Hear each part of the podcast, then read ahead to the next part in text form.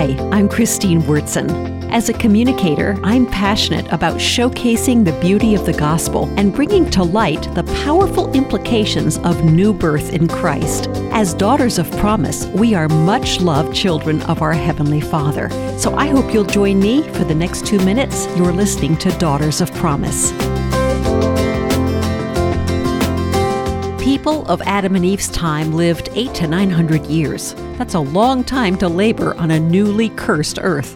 That's a long time to live with the memory of a martyred child, and an interminable amount of time to watch the descendants of Cain mock God and propagate an evil race. What's astounding is that Adam and Eve recognized God's redemption. They looked for his goodness and welcomed his comfort when Seth was born.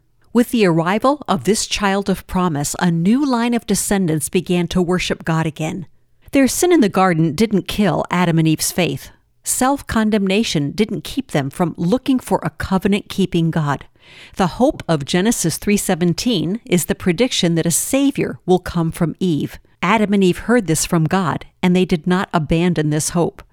As soon as they saw the face of their newborn and named him Seth, which means appointed, they recognized the faithfulness of God. The memory of what God was like in the garden had not left them. Their testimony challenges me to look at how I deal with my own sins and failures. If I know the nature of God's forgiveness, then I will look for second chances. God is giving me grace and wings to get it right the next time. My Seth will be staring me in the face, begging the laughter of one who can see God's prevailing love. For Daughters of Promise, I'm Christine Wyrtzen.